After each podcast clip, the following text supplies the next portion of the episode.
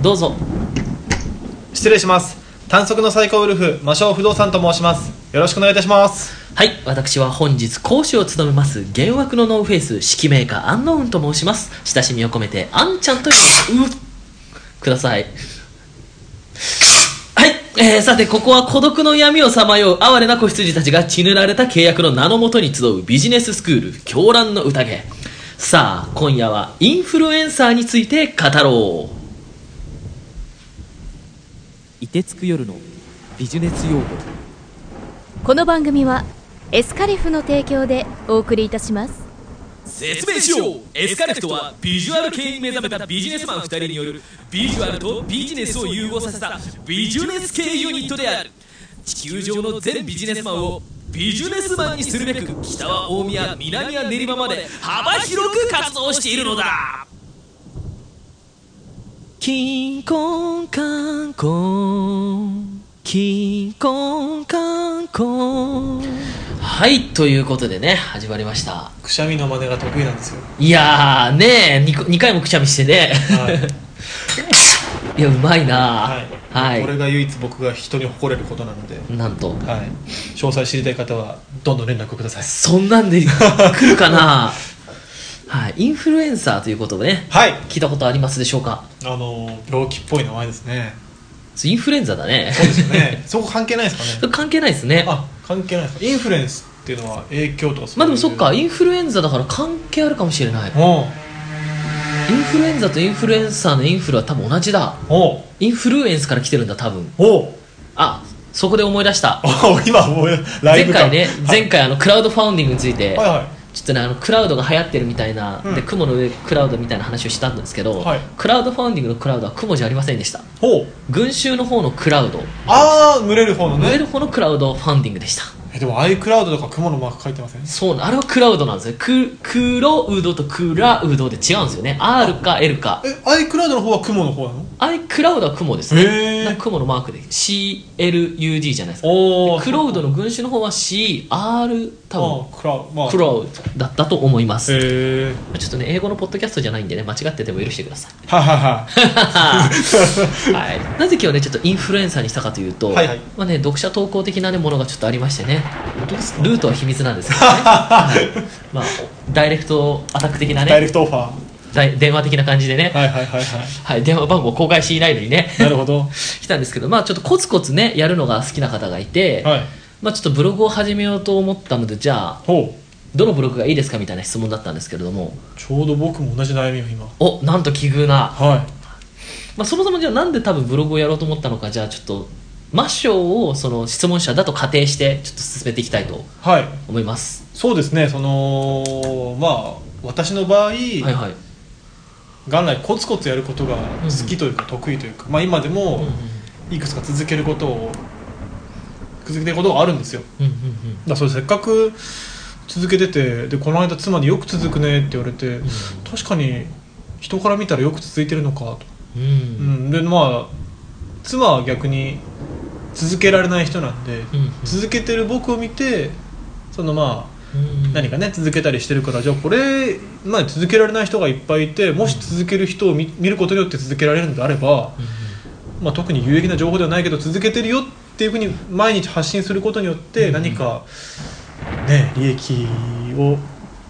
得られる人がうんうんいるのかなっていや元気づけられると思いますよいやもうそれだけでも続ねけるってだけで価値のあることだと思いますよく、うんいや言われるそそうそうそうの音楽の世界でも芸能の世界でもまず続けるのが大事だって言いますし、やっぱちょっと売れてない人でもそんなにしっかり応援してるわけでもないけど例えばやめちゃうとやっぱり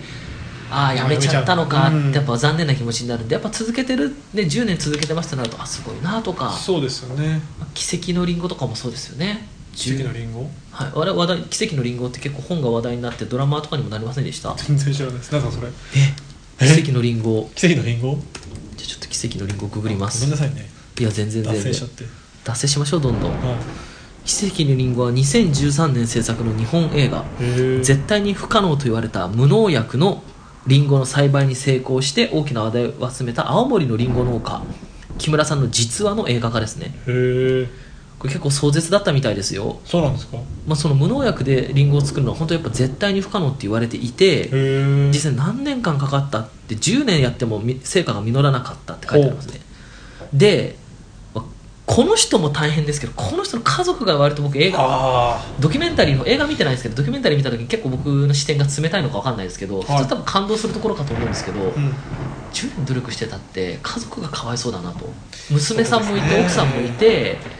ちゃんと農薬使ってリンゴ育てたったらまあそこそこの他の農家と同じぐらいのリンゴ農家ぐらいの収入が得られるのに、うん実らない実らない実らないを10年間それを支える家族すごいですね子供の進学費用もないおういやーなんかねせ世の日本全体とか世の中的にはその価値あることしましたけど結構な親不親不孝というか家族不幸してるよなとまあその人単体で見ればねただその家族で見れば美しい家族愛だと見家られる族愛なんですかねねえそのご主人を信じてお父さんを信じてねね、これもうなんかこのねこのご主人のファンの方がいたら僕が逆に叩かれて炎上しそうですけどどんどん叩いてください僕も加わりますここにあらすじがですね10年の歳月が経っても成果が実ることなく窮地に追い込まれた明則はついに自殺を決意ってそんな始まりなんだそうなんですよへえ10年やって結局にあの成果が出なかったんでそれで結局死のうとするとちょっとどんちょどんちょっとそう僕すごく思っていや まあまあでひどい裏切りじゃないですかそれを支えてた奥さんとか子供とかを残して一人だけ死ぬって多いって感じじゃないですかまあそうですね確かで、まあ、そこで初めて自生した一本のくるみの木を発見して害虫も発生してなかったのを見てこれはリンゴの木でも同じことが考えられるのではないかとにうーんでやってみたらやっと無農薬のリンゴが成功しましたってのが奇跡だへえすごいったもんか10年以上続けたのがすごいですねっつってやっぱ続けることの大切さみたいな話題になったんですそうよね5年で辞めてたらそのくるみに出会わなかったかもしれないねえでも分かんないです1年前1年目で挫折して自殺しようとしてたらくるみの木に焦る出会ってたかもしれなまいあまあ確かにそうですね自殺が鍵だった のね自殺が鍵だったとしたらねねでもまあ成功したから良かったですけどねえただの不幸な話で終わっちゃうところでしたよね成功しなかったらねまあまあまあ話がそれましたけれども、でもコツコツ続けるそうのですねはいはいがはい大事、はいはいまあ、来る途中にもちょっとね実は話したんですけども、はいやっぱそのね僕らの共通のね友人の方が、うんコツコツ毎日アメブロ上げててね、アメブロの芸能人公式ブログになったりとかそうですありねますしやっぱ毎日コツコツって結構大事なのかなと、うん確かにそうですよでな特に僕なんてまだ全然始めてあれですけどゴルフとかもね最近始めてそういう例えば数字で表せるものとか、うんまあ筋トレとかだったらう写真でうんうん日々の変化が見れたりするんで、まあ、そういうのもね励みにありなまるすのよねかまなっていうのはふと思あっありますたんねですかねその読者の人もそれに毎日自撮り写真上げてる人とか結構有名な方いっぱいいらっしゃるんですよやっぱそういうことを続けてることによって、うんあと毎日自動販売機を観察している人のブログなんてのも実はへ話題になってーてほうほうほうほう何の意味もなくブロあの毎日同じ自動販売機を観察してブログを上げてる人がいる同じなんだそれを続けてる狂気というか 本当にね何がしたいのかをもしかしたら狂気と言われてしまうかもしれないですけどね、まあ、まあいいんですよまあ、筋トレとかダイエットに関しては多分力づけるというか、まあ、やってる人もいっぱいいますしそれに勇気づけられる人もいっぱいいるジャンルだったり、だから続かないですからね、諦めちゃうんですよえね、えで結局僕もその続くのは続くんですけど続かないのは続かないんですよはいはいはいもうそこはあるので、うんある意味実践にもなるのかなっていうのは、うんその人様に公開することによってっなるほどなるほど、ていうのも読者の人も思ってるんじゃないのかなまあってね、後に引けなくなりますよねこれ毎日やりますって言ってそうですよ投稿しだした途端、はい、だってそれを励みにしてる人が一緒に折れちゃうそうですよね、うんあの人が頑張ってるから私も頑張れてたのにみたいなそうですよ責任重大ですよ責任重大ですよそこでねちょっと今回インフルエンサーってキーワードを出したんですけれども、はいインフルエンサーって言葉自体じゃあんま聞いたことが、ああありますねありますかはいまあ、なんか結構前から話題にはなっていたんですけど今年ね、どうもなんか乃木坂46がインフルエンサーっていうね、へえ曲も出してたりするあ曲へえまあ、まあ流行ってるからこそ曲にしてるとあーなる思ほいどますけどねまあ、要するに影響力が大きい人物のことを言うんですようん日本だとまあ芸能人のことを最近インフルエンサーって言ったりはするんですけどあそうなんですかどちらかというとでもイン芸能人じゃない一般人をインフルエンサーって言ったりしますまあ、インスタグラムとかで例えばうんすごいフォロワーが何十万人もいる人がここの店は最悪だってもし言ったとしたら、ボコボコにその店が集中攻撃受けたり、うん逆にここの店超美味しいよって言うと私も行ってます行ってみようみたいな感じで、なる影響力高いのをインフルエンサーとはい言いますでまあコツコツやることと何がつながるかっていうと、まあ、影響力ある人って大体まあ SNS やってる人今インフルエンサーって言うんですよはい別になんかなんだろう政治家だったりとか、うんまあ、スポーツ選手とかでもう影響力ある人たちいますけどそういう人たちはあんまりインフルエンサーって呼ばなくて、うんまあ、どっちかっていうとまあブロガー昔だブロとガーねショコタンとかねはいはいはいあれもあの頃インフルエンサーって言葉なかったですけど当てはめるならまさにインフルエンサーまさにそうでしたねまあ、あとリューチェルとかザワチンとかペコみたいなああ人そのたち辺とかももインフルエンサーに入りますね芸能人ですけれどでももそう結局ショップ店員じゃないですかああで影響力があるはいはいはインスタグラマーって呼ばれる人たちとかいはいうんよく聞きますねで YouTuber もインフルエンサーなんですよ実は、はいはいはい影響力がある、うんそうですねまあ、一般人だったり芸能人だったりするんでなんかレビューとかいろいろねとかも食そうレですポだったりしてますもんねなのでまあコツコツやるっていうことは要するにまあインフルエンサーになることかなと思ったんで、はいインフルエンサーというキーワードで持ってきました、なるほどどうしたらインフルエンサーになれるのかと、まさに答えがあるんですねねいや答え、ね、あったら嬉しいですね、まあねみんなやるねまあやっぱり定番は昔の定番はフェイスブックだったんですよ昔ちょっと昔です、はいはいはい昔って言っても大昔じゃないですうけんうど、んただ基本的にもう日本人はフェイスブックがちょっと違うかなって感じにはなってきてますねまあ僕もやめちゃいましたしねちょっと前やってましたけどやっぱちょっとなんかね合わないよでちょい前までツイッターだったんですよやっぱりはいはいはいフェイスブックからツイッターにねなって今完全にインスタグラムに来てますねインスタかまあねあのいろいろやってますもんねその日々のコーディネートとかうんあと料理そうねなんですよ筋トレにしろダイエットにしろね体重計の写真載せるとか自分の腹筋を写メ撮って載せるとうんか、うんこれもっと前になるとやっぱブログだったんですけどねうんですねフェイスブックの前ブログはねアメブロとアかメブロとかですアメブロとかって言ってるとアメブロぐらいしか分かんないですけどねいっぱいありますけどねライブドアブログとかー FC2 ブログとか FC2 はなんかまた違うところでお世話になってるイメージなんでねシーサーブログ、まあね、シーサー ねシーサーブログとか、まあ、あと今新しく出てきてるもんだと LINE ブログがやっぱちょっとグイグイ来てますねおなんか違うんですかその他のブログとは LINE ブログって何が違うかっていうと LINE との連携があるのが強いんじゃないですかねおその例えば LINE アットとか公式 LINE とかがあるじゃないですか、あーはいはいはいそこから飛ぶときに LINE ブログでブログ書いてるとそのまま LINE、まあ、LINE ブログのアプリに飛ぶか結局はお結局ただまあアメブロよりはなんつうかあの手軽さが今すごく大事で、うん LINE もやってアメブロもやってっていうよりはもうなんか LINE で完結しちゃう方がっなるほどねていう強さ一個にまとめられてるからかえじゃあアメブロが流行ったなんかなんだっけアメーバピクとかもありましたありましたねそれもなんか連携とかしないですかアメブロとはしてましたねもちろんおもちろん正確な統計データを僕も調べてきてないんでわからないですけどただアメブロはやっぱり最近下火なんじゃないのかなとへえもともとブログの歴史で言ったらドリコムってブログが多分日本で一番話題にはなってたんですね最初楽天ブログとかが出る前ぐらいドリコムドリコムドリコムブログ全然聞いたことないですすごいあそこすすごい会社なんですよあそこあまり多分ちらっと多分マシュに話したことがある気がするんですけあそうどでしたっあの売上高が1000万ちょっとで上場した時の時価総額が1000億いったへえ IT バブルの頃ホリエモンとかおーサイバーエージェントのけホリエモンって何ですかとかがもうワイワイ湧いてた頃のは上場で話題になった会社ですね今 へえ売上利益1000万でも少ないのに売上1000万で上場できちゃうっていうぐらいいかにバブってたかってことですよ確かに本当にそうだったんですねあの時期売上1000万なんてさ普通のその辺のサラリーマンですら売上1000万いってます年収1000万いってなくたってで上場できちゃうんですからねすごいですよね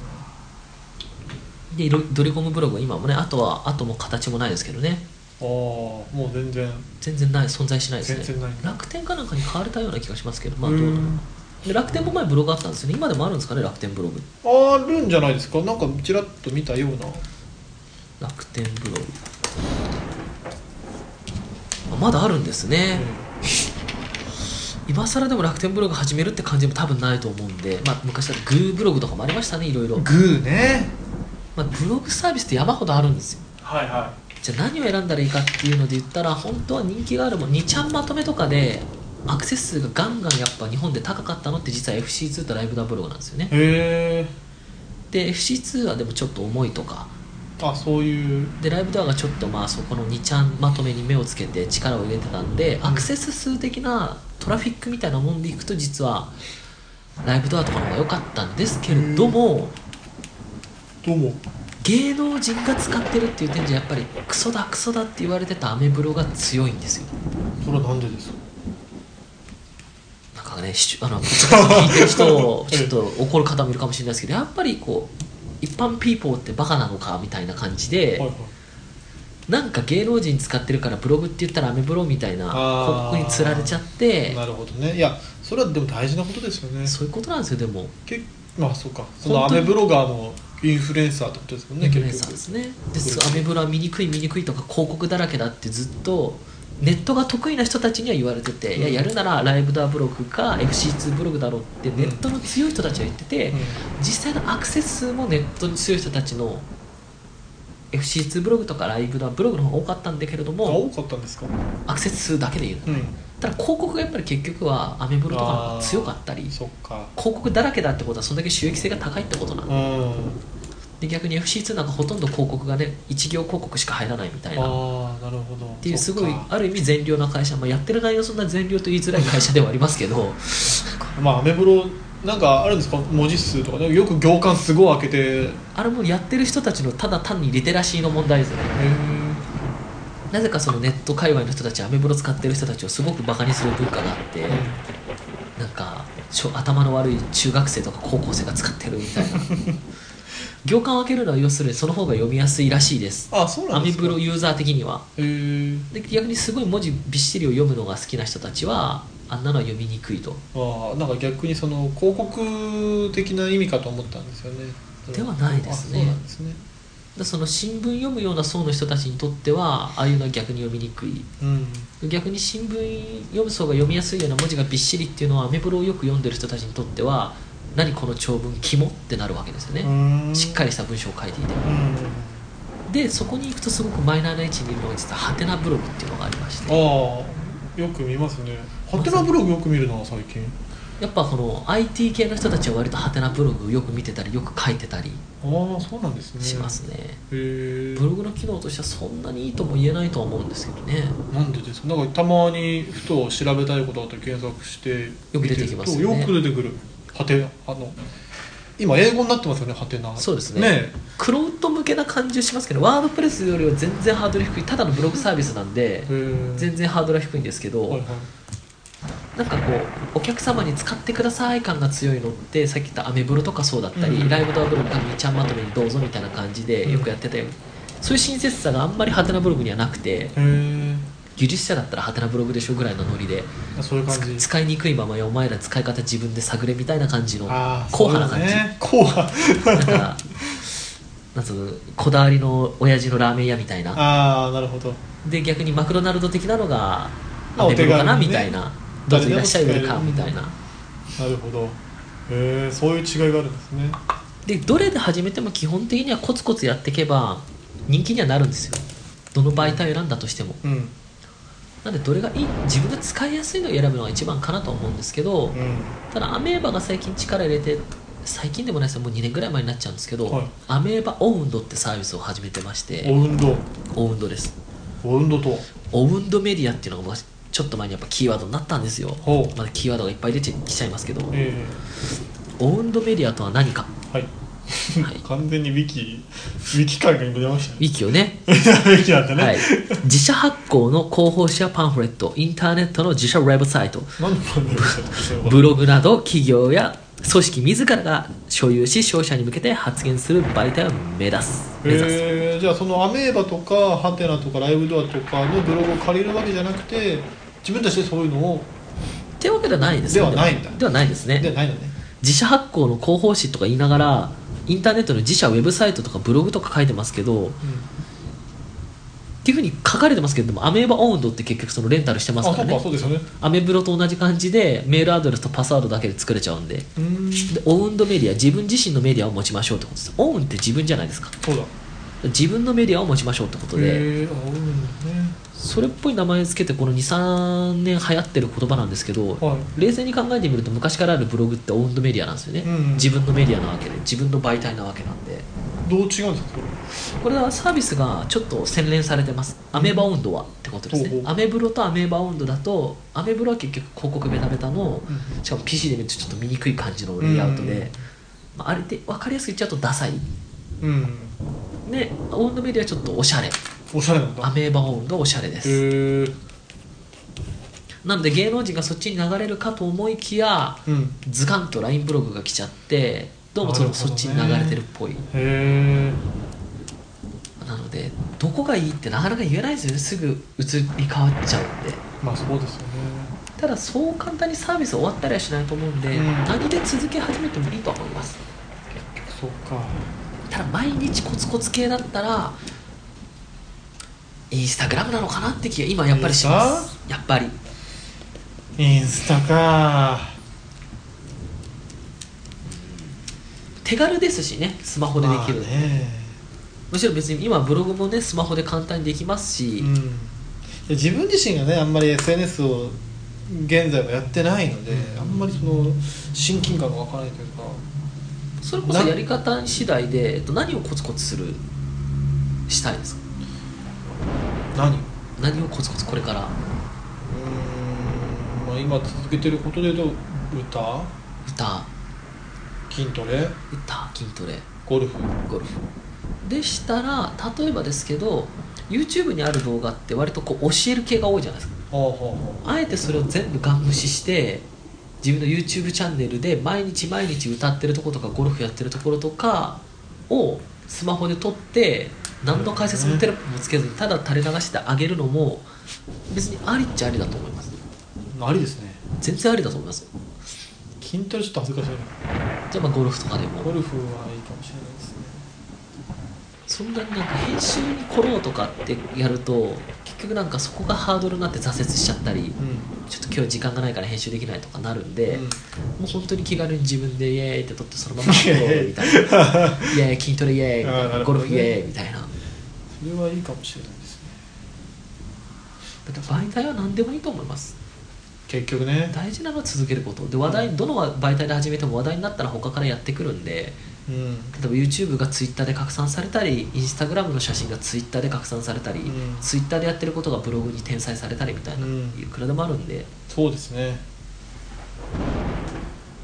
なるほどね長く記事を書くわけじゃないんでブログじゃなくていいと思います逆に、うん長く記事を書くんだったら Twitter もインスタもできないんですけどそうですね確かに長くは書かないそうかそうですねゴルフはじゃあ動画配信しますおお毎日やります全然始めたばっかでルールもよく分かってないですけど、それがだそこから始めるのは大事ですよ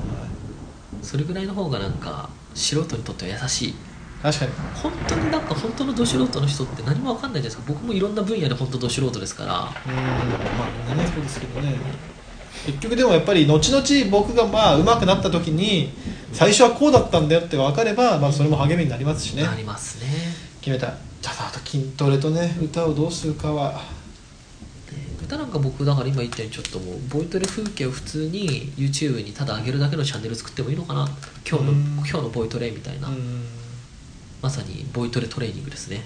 あそれ僕らが今やろうとしてることじゃないですか、まさにですあんまりなんか体勢整えてってやると結局このねポッドキャストみたいにちょっとまあね半年1年遅れになりそうな気がするんでもうね今の時点で4話目が上が ったぐらいですかね これ何話目だこれもう10話10話を超えて10話いったいってますねおめでとうございますおめでとうございますそうですねちょっとやっていきましょうやっていきましょなんかビジュアル系なのにメイクが決まってないっていうのはねうねビジュアル系なんかもだからインフルエンサーですねある意味本当にああ影響を与える、そうですねこんなビジュアルで、うんまあ、そんなわけでね今日はそのインフルエンサーっていう言葉についてねちょっと学んでいったわけですけれど、はいはいはいどうですかねなれそうですかねインフルエンサーえっとあれですよねドリコムがえーいやもうドリコンはちらっと話したけれどもうんでもあれはもう消えた消えたメディアなのでもうそ今れ一番1000万の売り上げいでやいやそそう存在してないもうもう会社は多分あるのかないのか分からんぐらいの今の話じゃないですか今の話じゃないですよ昔の話えじゃあ今までの話何だったんですかいやいやだからコツコツやるって全こうイン然フル入ってこなかったインフルエンサーになろう全然入ってこなかっえー、じゃあしょうがないな魔性にも分かるように言うとたはい偏在するベルゼバフ偏在するベルゼバポワンポワンポワンポワンポワン全ての小林に死を与えるために設立された会社小林製薬彼らの開発した新兵器ハエコロースにより小林は全滅し残るは小林の王ただ一人となったよくぞここまで小林を殺してくれたな残るはお前一人だ小林の王待て俺を殺したら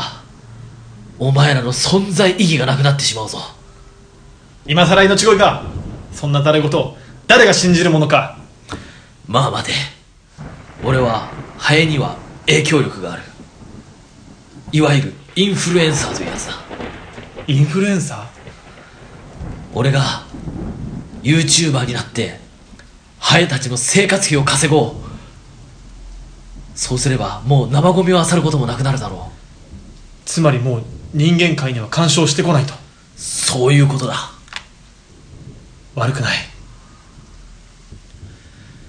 この間ビジネススクールで習った偏在するベルゼブルこの言葉のおかげで彼女もできたし宝くじも当たったやっててよかった凍てつく夜のビジネス用語ポワンポワンポワンポワンポワンいいですねおおよかったかよかったかななんかおう最終的に全部一人でやられたような感じが、まあまあ魔性のねあの妄想の中のことだから私ねそうよくわだかららないけ僕どじゃない人間が出てきてたんで最終的にお僕じゃゃない人間に締められましたね最後なんとなんとね新しいパターン新しいパターンでしたよなるほどなるほどまあでもねこれでインフルエンサーってことも分かったことだしはいこのねポッドキャストも多分すごい影響力を今頃は持ち始めてる頃だと今頃ね思うんでねその絶大なる影響力でビジネス系の曲をじゃなあるほ聴どいていこまあそういうことであれば今一番人気のビジュアル系のバンドの一つと言っていいんかなうおというわけで流しますよはい弾いてくださいアシッドブラックチェリーでブラックチェリーポチッどうなこの番組は著作権の利用許諾申請を行っていないので楽曲を流すことはできません視聴者の皆様は各自で曲をご準備いただきお楽しみくださいはいお聴きいただきましたのはアシッドブラックチェリーでブラックチェリーという曲でしたああーこれ聞いたことがあったような気がし ますったような気がする次ブラックキャットちょっと聞いたんですけどああはいはいはいまあ友人がカラオケで歌ってたのを聞いてねまあそっち ね本物じゃないのねまあまあその後 PV 見てみあ見てたんだあれなんか友人が歌ってたやつの方がかっこよかったわーっと止めて はまあアシッドブラックチェリーはねもう僕はジャンヌ・ダルクが好きなので、い はいはい流すまいと思ってたんですけどねあーあれジャンヌ・ダルクとブラシッド・ブラック・チェリーはボーカルが一緒そのジですねャンヌ・ダルクのボーカルのソロプロジェクトというアシッド・ブラック・チェリそうそうそうそうーなかなかねヤあーンヤンヌ・ダルクを僕としてはね活動再開してほしいんですけどもなるほど、まああそっちをやっちゃ売れちゃうと結局ジャンヌ・ダルクの活動はまあ、どういう理由でねやってないのかわかんないですけど、まあ、売れてますからね ABC はあ ABC とりあえずもうジャンヌ・ダルクでもまあ割とやってたんですけどとにかくエロい曲を作りたいってことでうんそのまあアシッド・ブラック・チェリー ABC が頭文字になるようなバンドということでアシッドブラックチェリーを始めてまあ単純にこの曲もね中に出したりとかなねライブでは顔にかけてね返したりしてるんですけど、ねあ、ーそうそういう割とストレートなこう変える意味どっちえどどっちに配慮して 変えるあ面白いから変えてるだけ面な白のいから書いてるかあだなんけだでなすん面だ白いから書いてるだけですまあでもね、こういうシャッフルの曲ジャンヌ・ダルクでもね、うんありますからおおもう僕は「レディー」って曲とほ「えードライ」って曲とほ「ブラック・ジャック」って曲この曲の3つをのいいところをパクりまくった曲が僕の曲であるんであらちょっと聞いてみたいこのフレーズ完全にドライだなとかあれ聞いてみたいなもうそうそうそうそうもう聞く人は聞けばすぐ分かるもう現に僕その時お願いしてギターの人はジャンル好きで、はい一発でバレましたからねあらこれドライからありますよねでもそういうのねポイントして意図してパクったはいはいそのままね、まあ、そんな感じでこんな感じで ABC もまあ好きなんででもはいはいはいジャンルダルク多めで流していきたいと思いますかなんとなんと。ねいい曲でしたね。っこいいですよねでかっもこいいですね。初めなんか、お、なんかと思ったら、こおなんかと思ったイントロイントロをこう。あイントロねあしっとり系かなあじゃじゃじゃんと来たみたいな。そうそうそうそうああ、このメロディー聞いたことあるわってあなあんるんかだ。そうそうまあ学生時代やりましたねこれうんコピーしてワードであとはこのあれですかねホーンバックホーン、うん後ろの、あのーピストルバルブっていうねほうガールズホーンバンドがやってるんですよね、はいはい昔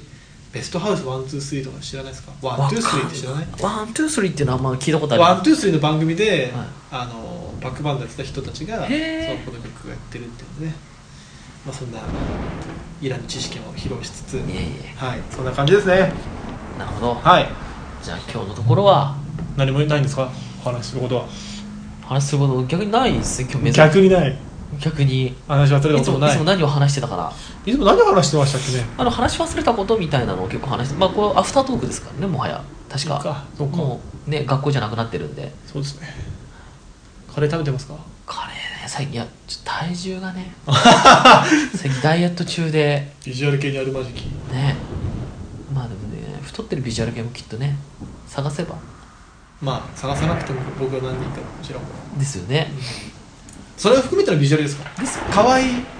かわいい系にねマシュマロ系女子とかにいますからね今ねそうねぽっちゃり系マシュマロ系あとなんだろまあ乗り ますうなんかねメガ盛り系み たいなあんまり今日も完全にアウトでしょ それ言われて喜ぶ人い ないでしょ肉厚系みたいな肉厚系みたいなねまあまあまあねあの次の配信の時には痩せてる来週来週来週までにね今日もなんかね帰りにちょっとお腹空いて目が回りそうなね毎週行ってますよねそれね結構だからこの帰りの車で配信の時収録の時ってなんか食べてないんですよそうなんですねいやいつもねこのポッドキャスト撮った帰りにいろいろ配信したりも、ねして別枠でねレザグで配信してねお腹が空いてお腹が空いいてしか言ってないですからねこ の人て冷や汗出てきたみたいな、 本当に体調悪くなっちゃ うからねねね食べてないからでも今日夕飯食べたんで多分ねああじゃあいけるかなと帰りになんかローソンで買う必要はないはないかなちょっとあないですまあ、ちょっとお腹空いてきてるけれどもまあ我慢してはい家帰ってプロテイン飲ん で ちょっと最近プロテイン買ったんでね飲んだウェあ飲んでますウ飲んでますェイトダウンプロテインってやつ何へウェイトダウンプロテインえそんなのあるんですかへなんかえプロテインってソイプロテインとホエイプロテインああそういうとこがいいねまあそのう風大邪とかねそうっす大豆メインのまあちょっと引き締め系のプロテインをへえ飲んで腹筋してから寝ようかなと、飲んでから腹筋するんだまあ、飲んでからの方がいいみたいですよねへー運動後20分以内とか言いますけど多分中に飲んでからの方が、いいんだ痩せるのは まあ、関係ないと思うんですけどね関係ないっいて言やっ痩ちゃせった痩せるのとは関係ないです要するにあ種類あへえまあそうなんですじゃあおすすめのプロテインなどあれば皆さんそうですね連絡ください連絡くださいでそんな感じで、はいはいえーこれにて退散つかまつる それ先週から始まったやつですねちょバイバイはちょっとね子供っぽいかなと思ったんでねわかりましたそれ一緒に行った方がいいんですじゃあこ行きましょう一緒にかはいせーのせーのこれにて退散つかまつる